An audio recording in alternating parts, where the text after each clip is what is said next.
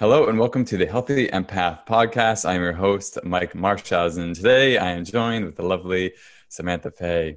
Samantha has been working as an intuitive for over 15 years. She is the host of two podcasts, Psychic Teachers and Enlightened Empaths, that are both focused on teaching people to embrace their true gifts. Her goal is helping people see their connection to spirit in readings. Her specialty is tuning into people's guides to help identify people's uh, soul's purpose and life lessons and caring challenges. She also teaches classes and webinars that offer practical, hands on, easy techniques for tuning into their intuitive and mediumship abilities. She teaches classes on intuitive development, mediumship, crystals, manifesting. Samantha is also a Reiki master and enjoys teaching Reiki and sharing this healing modality throughout her work. So we have quite the treasure here with us today. Samantha, thank you again for being here. Welcome. Thank you. Thank you so much. I'm excited to be here. Okay. Then in the beginning, like I do with most people, uh, do you mind just taking us a little bit through your healing journey, your hero's journey, just how you went from, you know, wherever you started and then into being, you know, this this wise woman and this, you know, teacher and somebody who's just, you know, developed these gifts and, you know, really embodies them. Sure. So um I think my journey is a little different, maybe not, but I never really thought of myself as someone who was psychic or intuitive. When I was a kid, I would see spirits and I would see lights around people and I would know weird things that were going to happen. But I also was a really big writer and drawer when I was a little girl. And my dad always says that I sat down at the dinner table every night with two words imagine if. So every time that I would tell a story or talk about my dreams or run to my parents in the middle of the night and say, There's someone in my room, my parents would chalk it off to my imagination. And I really liked that idea. the things I was seeing in my room at night really were just figments of my imagination. So I tried really hard to tamp all of that down, especially in high school and college. I think I did a good job of that. I fit in, I was normal. I didn't feel weird. And then in my 20s, I was teaching English at the community college. I was married, I had children, I had a dog, a white picket fence. you know, I had, I had achieved normalcy and I wasn't this weirdo intuitive girl. Um, I had a student in one of my classes who was kind of harassing me. Um, I remember one, but he would leave notes under my door. And the scariest one said, Today I went looking for Mrs. Fey's house. Tomorrow I will find it. And I really didn't know what to do about this person. I went to my department chair, I went to the security guards. No one really offered me much help. So one day I walked into my office and there was a rock on my desk. And I have a very clean, neat office. There's there was just a computer and a computer, a calendar desk pad and there's just this orangey red rock on my desk and i'm like how did this get here? So we had a geology professor who's still there dr rocks. I adore him. He knows everything about crystals. So i went up to his office and i said hey dr rocks this crystal just appeared on my desk. Like what is this about? And he said whoa this is jasper. Who do you need protection from? Now i wasn't into any of this weird stuff at the time right? So i'm like how can a rock protect me from a her the student who's harassing me and he's like oh you've got a student harassing you? Well carry that jasper. It will help you. I walked away from his office so bewildered just looking at this kidney shaped reddish orange rock in my hand going what the hell is going on? Within a week or two the student was arrested for an unrelated charge and never returned to my class. So that's that i i taught there for over 15 years it's a community college like you know there's i've never had a student be expelled before. So suddenly i'm fascinated by rocks and i started scouring my state for any crystal shows i could find and i found one. I didn't have any friends um, who were interested in this rock world so i asked my dad to go with me and we're just walking through and there were crystals and there were some intuitives there and there were people selling jewelry and there was this woman selling jewelry, and she walked up to my dad and she said, Sir, do you mind if I pass on a message to you?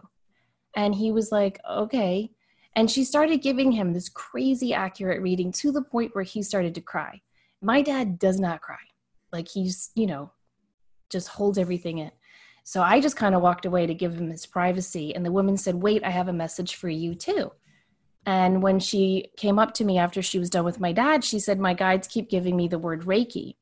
And I'm like, Is that water? Is that like magically charged water? I had no clue what she was talking about. And she said, No, it's a form of hands on healing. So she said, You need to check it out. I did. I met my Reiki teacher, my first Reiki teacher, Annie Miller. I started doing Reiki on myself. And for any of you that have been attuned to Reiki, you have to, at least for the first 21 days after you receive the attunement, you have to do the Reiki pan positions on yourself and meditate for a good long time. About takes about 30 minutes to do a full Reiki body treatment. And as I was doing this, I started seeing visions. Um, every time I would close my eyes to meditate, I would see an image of a bullet impacting someone's neck. And I freaked out and I kept thinking, this is why I shut this down years ago. So I stopped doing the Reiki, I stopped doing the meditation, and then I started having those dreams. The same dream would repeat every night for about two weeks, just, and I never saw a face, I never saw clothing. It was just that awful image of a bullet hitting someone's neck. And two weeks later, my um, former husband was a police sergeant and he was trying to apprehend an escaped criminal and he was shot in the neck. And he survived. But it was a very, very long journey. And I remember when I was sitting in that little waiting room next to the ICU, my two best friends and my sister came rushing in to be with me. And they said, Oh my God, Samantha, this is what you've been dreaming about for two weeks. So finally, I when I knew he was going to be okay, I left the ICU for a minute and I went to the hospital chapel and I got on my knees and I said, Okay, God, if you want me to do this, I will do it. Just let that man live. And so that was the bargain I struck. And I feel like, in many ways, that bargain has been very, very kind to me because it's enabled me to still be a normal grounded mom and friend and just just a normal person going through life. And yet i have this wonderful ability to be able to connect with just amazing people that i've met through this work all over the world. So that's a long way around my journey that is great. Um yeah i got chills at one point watery eyes at another point. Yeah just with that um especially you know seeing that over and over again and then that happening them so like really hit you. What do you think that was? You think that was just like something you know being given something like so obvious that you can't deny it afterwards? Do you think that's why you had that particular you know, vision i don't know the whole thing was really weird because th- so that happened july 29th 2005 and starting in june i lived by the beach so i had little kids at the time and I would go to the beach every afternoon with them. And every day that summer, I found perfectly heart-shaped shells. I actually have them framed in my in my family room. I made a like a whole shadow box thing of it because every day for over a month when I would go to the beach, I would find a seashell in the perfect shape of a heart. And I I really knew it was God's way of telling me something's coming. You know, like something wicked this way comes, but you're going to be okay and then when i started having those visions and those dreams about that incident i really i couldn't even think oh this is this is what's going to happen to my husband when he's at work. I was so sure that he would be protected. I was so sure. And i had gotten him you know we're both we're catholic and i had gotten him an archangel michael medallion to wear to work every day. I had it blessed and I made sure he wore that in addition to his bulletproof vest, which he always resisted, but luckily he had it on that night. And I remember when he was in surgery and they finally came out to tell me, you know, what the prognosis was, because for hours I, we had no idea. They handed me his wedding ring and that Archangel Michael medallion, and both were covered in blood. And I was so angry and I was just raging in my head at God and Archangel Michael. And I was like, what the hell, you know, like what what is this protection about? And so as I'm raging in my head, my older sister, who had arrived in the middle of the night from Georgia, she goes out in the hallway to talk to some of the officers, and a nurse comes out and she says, "Who's here is related to the Fey family?" And she said, "I am. I'm I'm his sister-in-law." And the nurse said, "Can I talk to you?" And she said, "Sure." And she said, "I don't know what happened in there, but we kept losing his pulse, and we really did not think he was going to make it." hold on.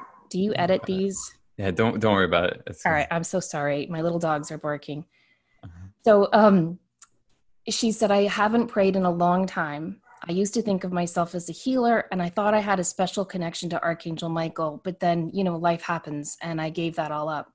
But when he coded that last time and I could feel everyone giving up, I started to pray.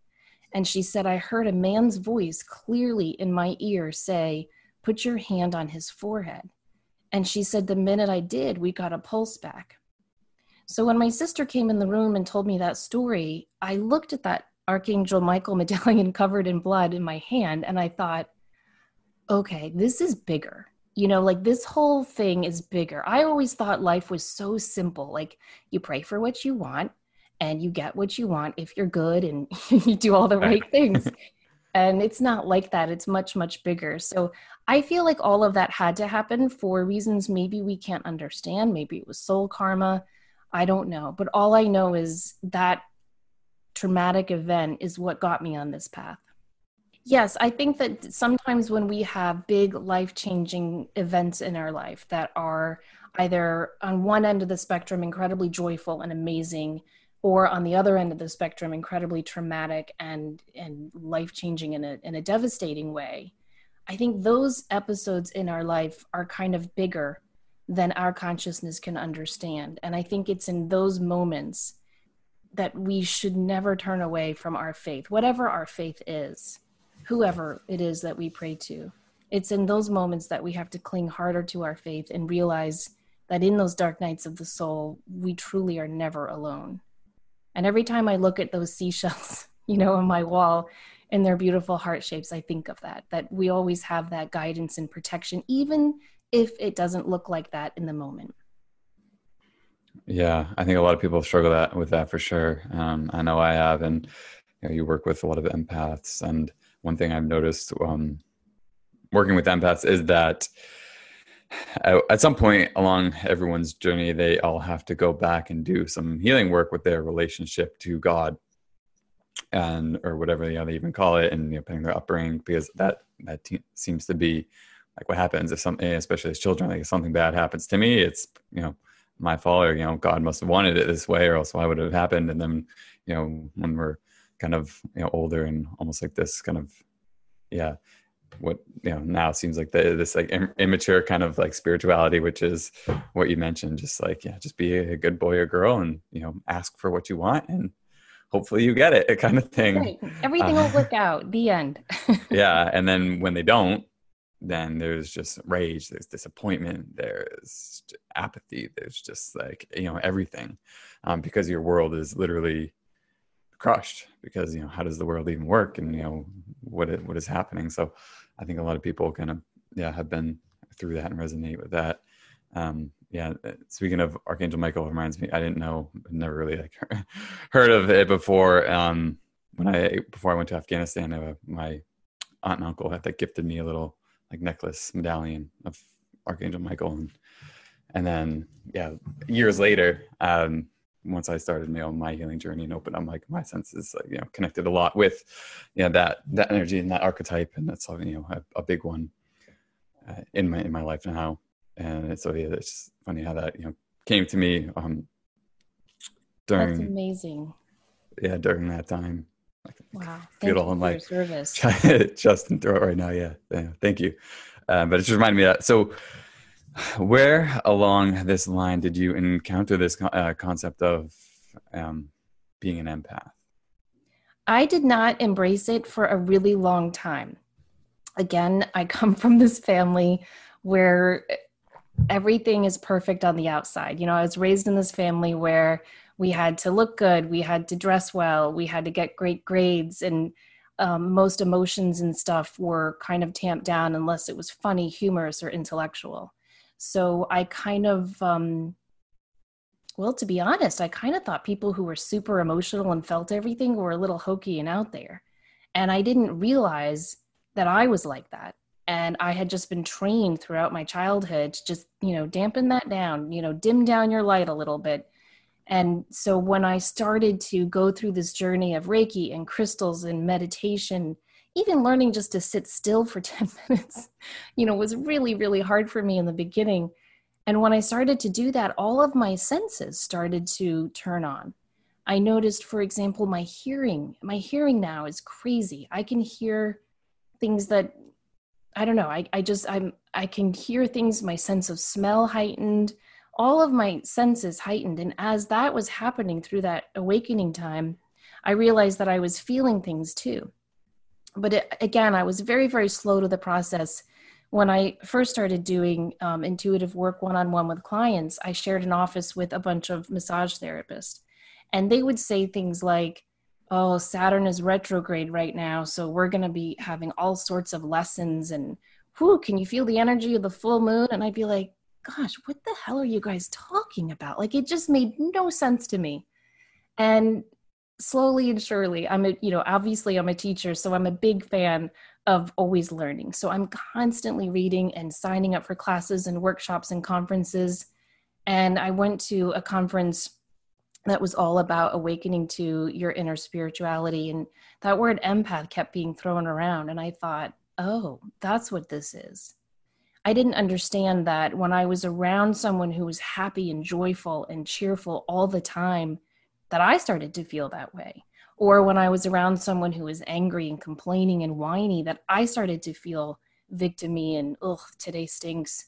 It took me a long time to grasp this concept that we are all energy. And as we awaken to our energy and shine our lights even brighter, our auras can actually kind of bump up against other people's and kind of like an like an octopus with tendrils you know we can feel their energy and pull it into our own aura. And when we aren't aware of that when we're not cognizant that this is what's happening that's when things can get super wacky and out of balance in our world. So i think when people especially men that's why i'm so excited to be here on this show more and more men are awakening to this fact that yeah they actually do have feelings and they actually can be a a manly man and have feelings and you know still go to afghanistan and do stuff like that and be in tuned with their inner spirit. I, I just think that's such a gift because it, it explains so much of our emotions and our moods and our sensations and why some people make us feel great and others are kind of energy vampires. So i think it fills in a lot of the, the holes that we might be questioning in our own life Sure, for sure. And then what um what have you noticed with you know working with people like this or, or on yourself? Like how is it kind of you know, or what are the downsides would you say to it and then the you know the positive sides and how do you have you helped to navigate to it you know be like a healthy empath the biggest downside in my opinion is when you're an empath you're a giver and you're much more comfortable giving and that's lovely and nice and altruistic. But really, if you unpack it and you peel off those layers of that compulsion to give, rescue, fix, help, serve, what's at the root of that is fear, control, and unworthiness. You know, life is, we live in a duality, a world of duality. There's up, there's down, there's left, there's right, and there's give and there's take. And so an empath has to learn how to receive at least as much as he or she is giving. And I, I really think that's the biggest downfall is we aren't comfortable being in that position to receive not only from other people in our lives but also from the universe itself. You know sometimes empaths will just shut off opportunities for their own lives because they're so fixated on helping everyone else and putting out all these little fires. And then they wonder gosh why am i so drained? Why am i tired all the time and so I think the number one thing an empath can do for for themselves is to work on saying yes and opening up your arms and receiving more. The other downside I think to being an empath is because of that tendency to rush in and fix and res- rescue and help, they can become attracted to codependent relationships. So empaths tend to attract narcissists and needy dependent people more than any other personality type. And i think they have to be very very aware of that. So there's a there's a lovely book by dr bud hopkins that i tend to read and reread. It's called um, sacred selfishness. And it's about learning to not see selfishness as a bad thing, although it can be. But what he's talking about in that book is how when you take care of yourself and you love and honor yourself, that is when you can truly be of service. And so I, I, think those are two of the biggest downfalls. I also see a lot of empaths who kind of get a little out of balance with this stuff. Um, I see people who peer too much into this woo woo world. And there has to be balance with that. You know, you can't talk about love and light and crystals and Reiki and all that stuff all the time. You've got to fold the laundry and make dinner. Like that answer. Yeah. and and also yeah, with the yeah, the giving and the taking. I, I did one podcast we talked about abundance and we are sharing some stories and but yeah, one thing that like a kind of message that came to me one time was this concept of two hands. It's like you know, one to give, one to take, or you know, and or if somebody offers you something, if like I offer you an apple, like you have to extend your arm and take it. Like, so why are we so afraid to take? Or what if it's the universe, uh, you know, giving us an opportunity? Like we have to take the opportunity, and yeah, it's very hard. Or I shouldn't say it's very hard, but you know, it it often appears that way for many of us to to understand that and like thinking it's so bad to to take or and receive and, and all that stuff and just like that's that's how it works. That's that, that's exactly. balance that's harmony. There's a wonderful story i read a few years ago about this woman who was trying to raise money because she needed a new wheelchair. I think she had ms and so her church had put out like a like a sign you know out outside their services saying if you want to donate you know here's our parishioners raising money for this and she was so embarrassed to do that and she didn't even know i think it was her pastor who had done it but he was like no no you need this money let us help you you do so much for us so you know a couple of donations five ten dollars was trickling in here and there and she was feeling kind of weird about it and one day, this older gentleman rang her doorbell and he said, I saw the sign at church that you're trying to raise money for this new wheelchair. And he handed her all of the cash for this brand new expensive wheelchair. And she said, No, no, I can't take all of this. Please, no, thank you, but no. And he said, Would you deny me the gift of giving? And that just really struck me because so many times I've said no, no to offers of help and i never really looked at it that way i never looked at it as on the opposite end because i know when i give to people i feel so i get a rush i don't know if it's dopamine or serotonin or what but i feel so happy when i'm able to give of my time or my energy or my money to help someone it makes me feel wonderful and i i just never really thought about that on the flip side so i always think about that would you deny me the gift of giving wow uh, yeah that's that's wonderful. Yeah, thanks for sharing that. That's so cool. Uh, so as a, I what I guess another note on that, uh, and so that's not even um, just like other people. Like you take that concept and apply that to imagine God saying that to you, right? With like all these different things are coming your way, or just like living an abundant life. That's kind of what I was just like feeling as that happened. Like so, imagining like you know God wanting to, to grant you that. And like, you know, like, and then it doesn't even have to be a specific thing. Like maybe it's just like a, an abundant life, whatever, you know, that may look like. And it's like, would you deny me like that gift, exactly. you know, of allowing that, of, you know, us, you know, co-creating and experiencing that together? Like, why would you do that?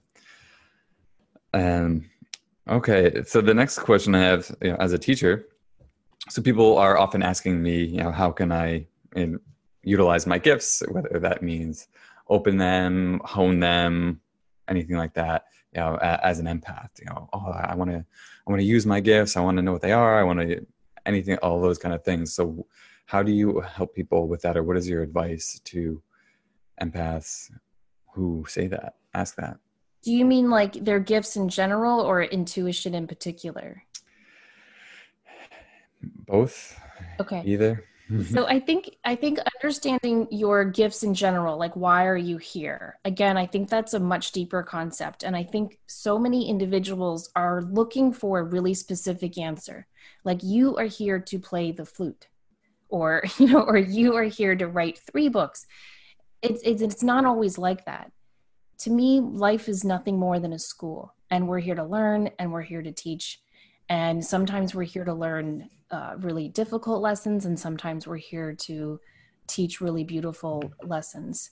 But on a more pro, on a deeper, more specific level to your question, I really think that we have to shift our focus away from all these labels. You know, I, I struggle with this myself still. When people say to me, What do you do for a living?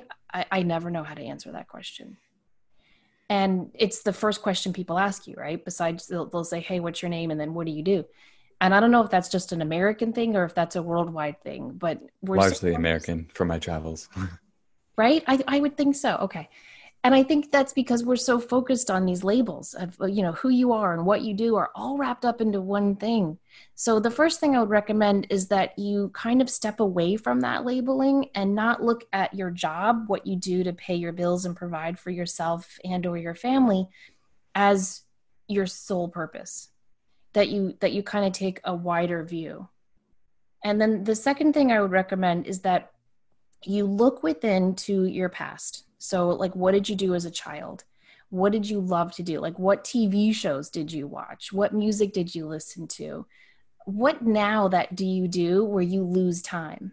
Everyone has a hobby. I don't care if it's golf or if it's making a nice cup of tea or if it's going for a run. Everyone has a hobby that they lose time and it just goes by effortlessly that's where you that's gold that's a treasure you need to mine that to see what you can find for your passion and your soul purpose i also feel like praying praying about your soul purpose and asking to seek it is going to be really really important the whole year before i embarked on this on this journey of my spiritual life I had started a mantra. Every day I said, Use me, God, to do your will. That was my prayer every day for a year. And then all of this unfolded kind of miraculously. And so I think sometimes when we just surrender to our higher power and say, "You tell me, why am I here? Why did why was I created? What am I supposed to do?" You have to be open to the signs and the synchronicities, the coincidences, the mentors, the threshold guardians, as the hero's journey or, or uh, rick jarow even would say you have to be aware and and tuned in and, and woke to recognize them. But if you are you will be led on a beautiful beautiful new journey. There's a wonderful story that the ancient romans tell about their goddess of fortune called lady fortuna. And they say that she sits on the mountain and she hears everyone's prayers and requests and wishes and she doesn't do a darn thing about it. She just waits, listens, and watches. And when she sees a person who's been praying to her ask for this job, this promotion, this relationship, when she sees them take that first leap of faith, when she sees them take action towards their goal, towards their wish, only then will she intervene. So I think so much of the onus is on us, and yet we're always so many of us we're just waiting we're waiting for miracles to happen we're waiting for i don't know a guardian angel to just you know hop off a cloud and appear in our meditation room and go here's what you should do now and yet it doesn't work that way hmm. yeah i once heard well i guess i heard a couple of people say it but uh, you know never pray for what you want you know, pray for you know something like you know the strength to to do what you need to do basically Well, I don't know if I agree with that. I think it's fine to pray for what you want. You know, yeah. like I, I have really big conversations with uh, God all the time, and I'm like, look, I, I, know you're busy. There's a lot going on right now. Um, here's my Christmas wish list.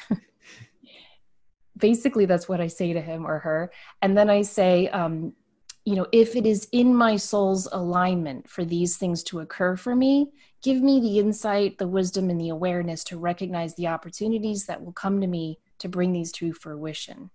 So I think it's a dance.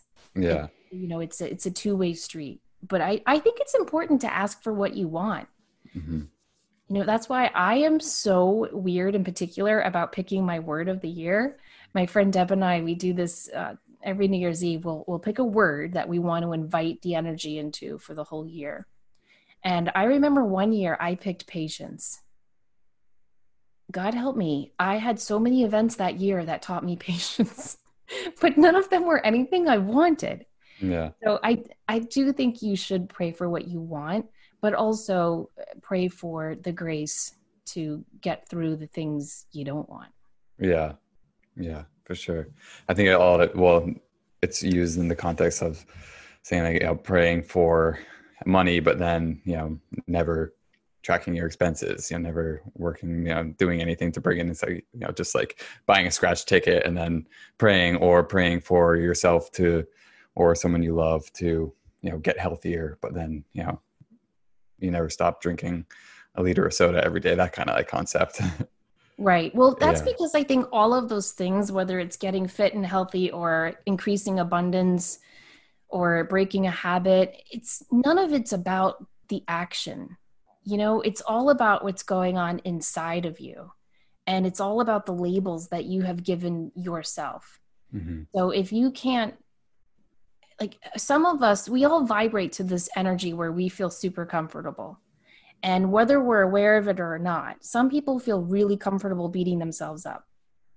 And so it's much easier for them to always be on a diet or always be half broke now, if you sat them down and asked them, hey, with all that debt hanging over your head, does that feel comfortable to you? They'd go, hell no. But it, deep inside in their unconscious, they have, a, we all have a negative mantra that we're constantly screaming to the world. And we all have a positive mantra that we're con- consciously yelling out to the world. But we've got to be aware of that negative mantra, our shadow self, you know, Carl Jung would call it, that we're yelling to the world and I think so many people have a mantra that says, I'm not enough or I'm not worthy. And we manifest it in different ways, whether it's that extra 10 pounds we can never lose, or that extra income we can never manifest to pay off our bills, or that albatross of an addiction we're struggling with. It manifests in those ways, but those manifestations are not the problem. You know, it's the deeper issue at the core. That's what I teach you. You got to take the inside out approach, not the outside in. yes, exactly. Uh, so I still am curious about the second part of the initial oh. question. So let's go, which yeah, I, I didn't um, specify before, but now I'm curious. So when it actually comes to say developing a psychic sense or something like that, or and for figuring out yeah what's going on in there that you are kind of naturally attuned to, um, you know, you, you teach different variant classes on that. Do you have a um, particular um, something that you recommend for people to do that, or is it just like some basically just the simple, you know, just start practicing, start doing something, or uh, how does it work when you're actually like developing, you know, psychic senses?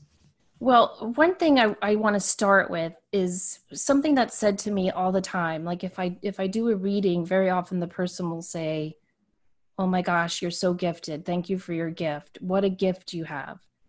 All this ego stuff. It's lovely and nice, but it's not me, first of all. Being psychic or being a medium is nothing more than putting yourself to the side and allowing spirit to flow through you. And the minute you think it's you, that's when it kind of gets knocked down.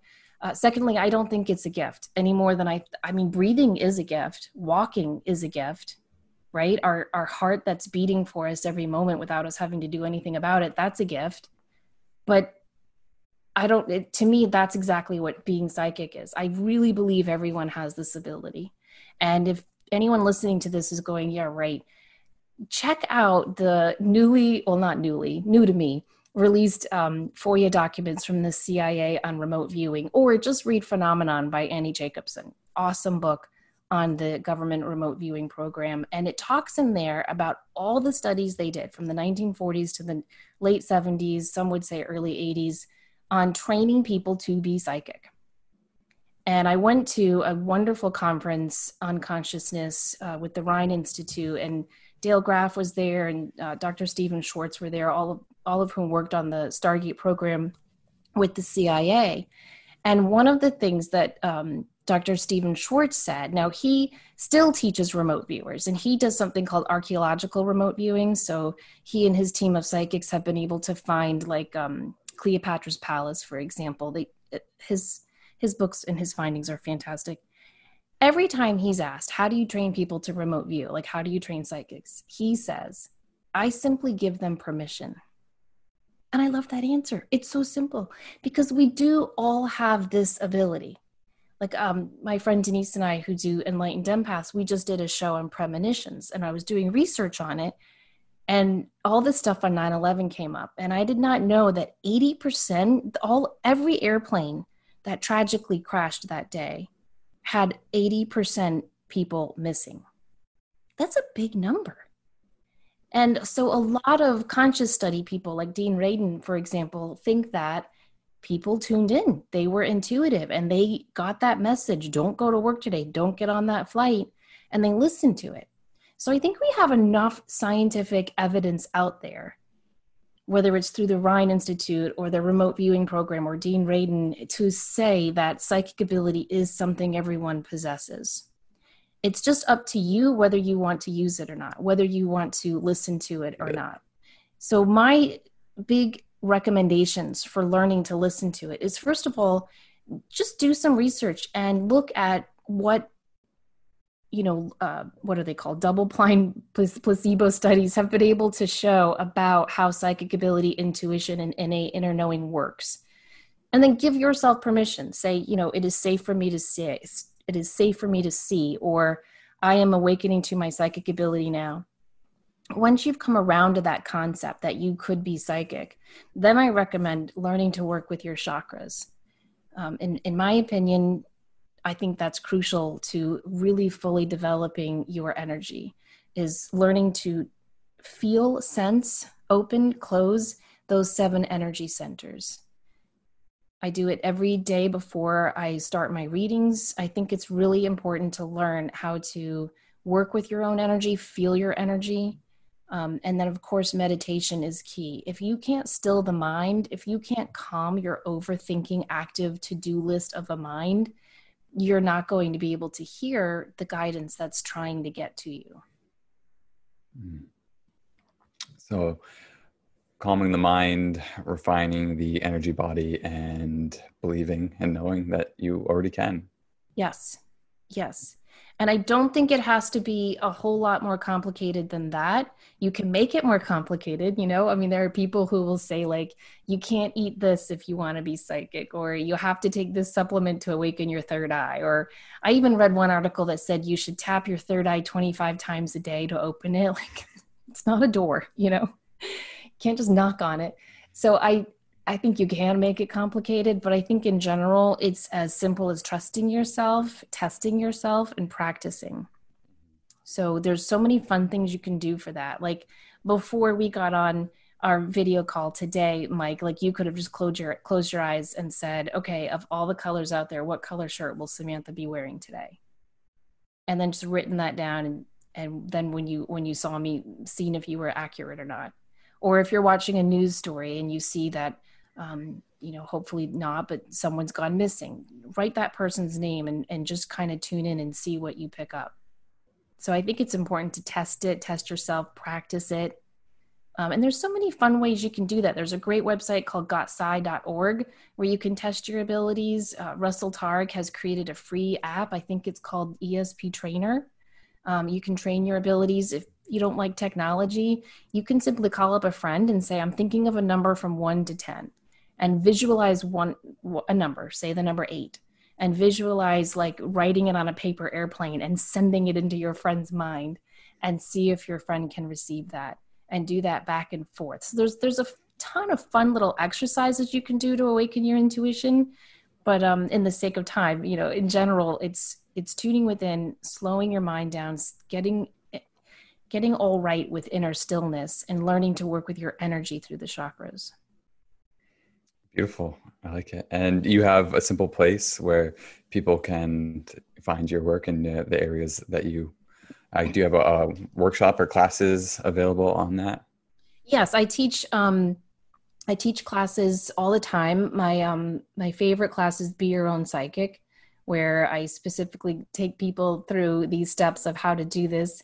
Um, but what I love about that class is each week they're partnered up with someone new from class so they can really start to practice this in real time. Because at some point, you've got to put down the books, you've got to open your eyes from meditating, and you've got to just practice this work and see what is it like to actually try to scan someone's energy and tune in and in you know and figure out what's going on in their life and what they need to hear at that point so i'm a big advocate in my classes of people actually practicing in real time with each other cool cool right. Yeah i'm a big advocate for starting well if, let's figure out why you think you can't do this and then work on those belief systems because that's what happened to me. Like i didn't i just i had a huge massive trauma release he- healing experience and then it was just everything just like opened up after that.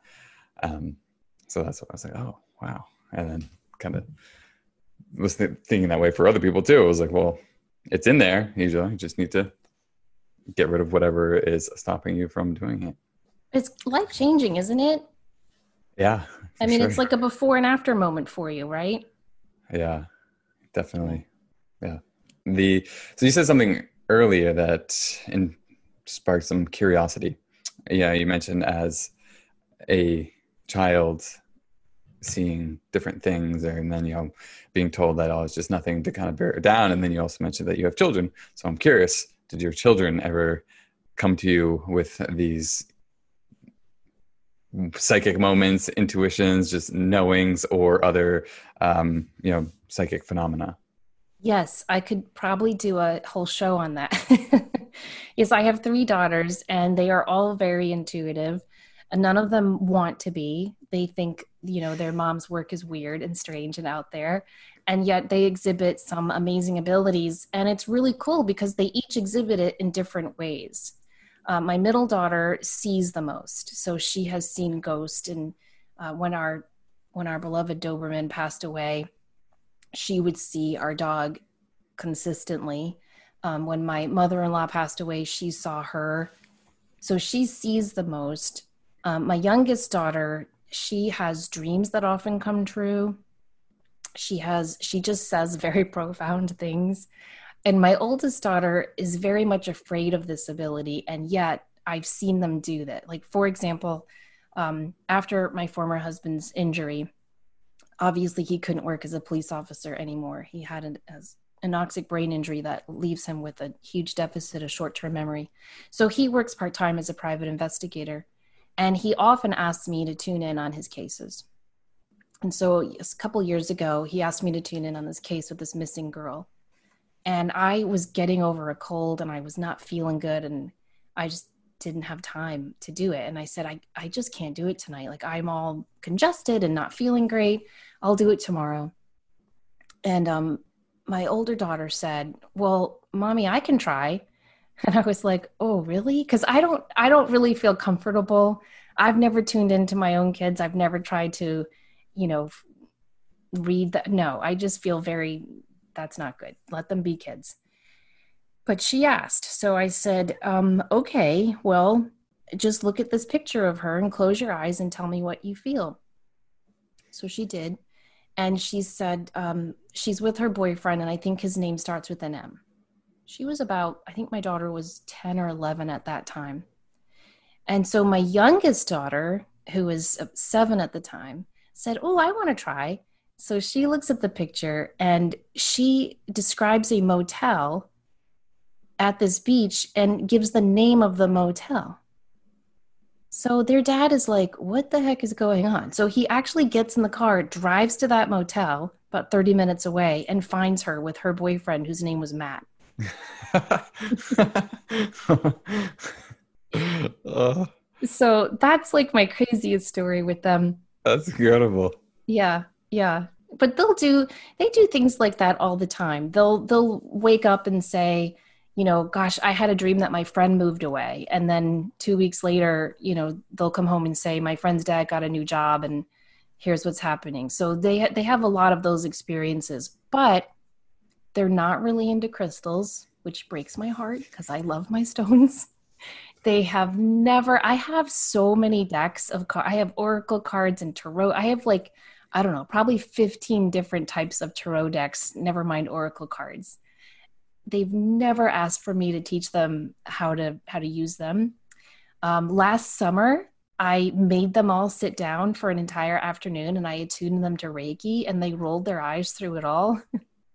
so I don't know if that's just teenagers or if they just aren't really interested in this. So they have this ability, but at the moment they are not expressing an interest in it. Uh, how old are they? They are 14, 17, and 18. And you were doing this when they were super young? Yes. Yeah. Really? They were into it then. Uh, They were. They Partially makes me nervous with my kids. I was like, I was like what? No, you, you better be into all this. I know, isn't it weird? Like if I had a parent who was into this as a kid, yeah. I would have been over the moon. I couldn't get enough of, you know, Bewitched and Unsolved Mysteries and That's so funny. but um but yeah, they're just they think it's kind of strange. And they actually they will joke at the dinner table all the time like why can't our parents have normal jobs? You know, like our dad arrests people or catches cheaters and our mom talks to dead people and teaches others how to do the same. it just does not does not work for them. But uh-huh. I am hoping that as they get older, they will see what a wonderful gift this can be. You know, because that's another thing I'm passionate about is I don't think everyone should open up to their intuition so that they can, you know, as they say, hang up a shingle and, and do readings. I think we should all open up to our intuition so we can stay on our path and live our life to our fullest potential, you know? So, for example, my daughter was going out with some of her friends the other day to the uh, to meet them for a walk and she said okay if my friend is picking me up i don't need to bring my wallet and my license right? And i was like no you should be fine. And she's like i don't know. I think i should bring my license. And i'm like well you're not driving and you're just going for a walk run. And she was like no i think i'm going to bring it. So she tucks it into her back pocket. They do their their walk run thing at the beach. And then her friend had this terrible headache out of nowhere. Nothing covid related i swear but just wasn't feeling good. And my daughter had to drive home. And thankfully she had her license so she felt good about it. So just little things like that i think make being intuitive so helpful. Mm. and developing like a, a self-trust. Yeah exactly. I've taught them and they have listened I've taught them to listen to their intuition about people. I taught them that from when they were very, very young. And they would say to me things like, Mom, this girl is so nice, but something doesn't feel right about her. And I would say, Well, then just kind of distance yourself. You know, if you're all in the same group, that's fine, but you don't have to text her or Snapchat her one on one. Just keep your distance. And then a couple of months later, something will happen and they'll be proven right that you know their smile on the outside doesn't match their inside. And i, I think teaching kids that is really important and adults. Yeah definitely.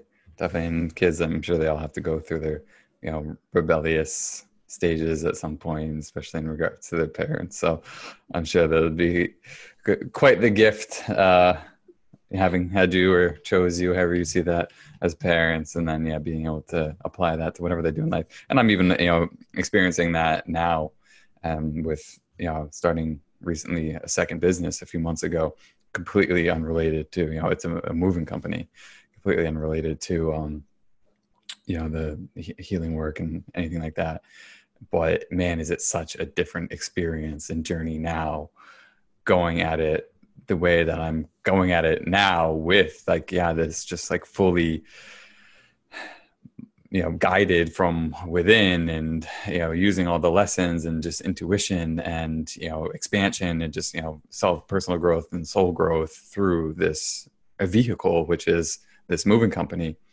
Um but uh, which I never wouldn't have ever been able to do if I just like started that years ago before like going into my my healing journey or, or doing the other work that I've done. Uh, so it is really cool. So maybe yeah, whatever they end up doing in life, just going about it in a different way, and because it really doesn't matter what you do, it's how you do it. And uh, I bet it helps you choose like the best employees, create a good team, foster that sense of togetherness I mean, when we're tuned in, it, it, it makes everything flow better and smoother. For sure, for sure. Well, this was a lot of fun, and I enjoy your answers and your stories, and really appreciate you being here. Oh, can you. you share again the where best people can best find you and connect with you? Sure. So my website is Samantha Fey. It's F E Y, samanthafey.com. And my two podcasts are Psychic Teachers and Enlightened Empaths. And those can be found pretty much everywhere iTunes, Google Play, Podbean, iHeart, Spotify. And would love to have listeners join us. Perfect. You remind me of something that I thought of in the beginning when you said the Fey family. Obviously, the Fey as in fairy. Have you explored that connection at all? I've tried. It's so weird. People will email me all the time and they'll say, "Is that really your name?" And I'm like, "Yes, it's really my name. Uh, it's it's my um, you know my married last name. So it, I wasn't born with that name. I like to I like to think it must have been meant to be in some way. I don't. So the know. way I heard it, the Fey family, just like something about it, just like stuck out. was, I don't know if you had like a, a podcast talking about those different kinds of energies or something like that yeah i do find all of that fascinating when my kids were little we had a um, a tree and we turned it into our fairy tree mm-hmm. you, know, you can go to like a craft store and get fairy villages. And so my kids were you know three little girls. They were all into that. So we had this whole elaborate fairy village up for years. And really cool magical things would happen. I had plants grow there that i had not planted. And we had crystals appear under that tree that i never bought purchased or placed there. And so we had all sorts of cool things that happened around that tree. Now that they're teenagers, that fairy uh, village is still there, but we don't really tend it. Like right now, it's covered in leaves, and I haven't cleared the little path to the the little fairy mailbox. And since we've stopped participating in the quote unquote magic of the fairy tree, crystals haven't appeared. No new plants have arrived. Uh, we used i used to find blue feathers bluebird feathers um, on the little path leading up to the fairy tree all the time. None of that magical stuff has happened which leads me to believe that if you want to invite magic in your life you have to co-create with it. Yeah for sure. That's great. We just went to this fairy village festival thing and uh, with yeah my well we yeah my kids and well is my son my oldest son who's almost three and uh, he he saw everyone like wearing costumes when we got there, and he just started then we immediately like I want a costume, like, like almost like panicking that he didn't have one. And then when I lays behind like the the desk where you check in, they had like extra like fairy wing things, so she gave him one, and he just wore these fairy wings around. He was so excited, and they had all the little like yeah fairy villages, and you got to like vote on which one is your favorite. And I think he was the most excited kid there. It was hilarious. Oh my gosh, that's the best. you know, I tell my kids, you have your entire life to pay a mortgage and a car payment. This is the only time in your life that you can be free and independent and have fun. I mean, not really, but you know what I mean. So I always tell them invite the magic in, embrace the joy, like have fun. So I love that you're encouraging your kids to do that too. How old are they? Uh, so the oldest, Lucan, he'll be three in December, and then the other one's a baby. He's like three months old. Bodhi. Oh, I'm so jealous. Yeah. I miss those ages. You're gonna have the best holiday. yeah, it's fun now that Lucan's older and just can do like more interactive things with them. And even like, yeah, I think Christmas will be more fun this year. Just you can actually like participate in things together or you know watch some movies together. Whereas in the past, he didn't really have any interest or care. because he was too young. that is so cool. Yeah. But you have a beautiful family. Yes. Uh, yes, sure do. And so, yeah, again, thank you for being here. And we are all done. Thanks for taking time out of your busy day. Sure. And thank you for having me.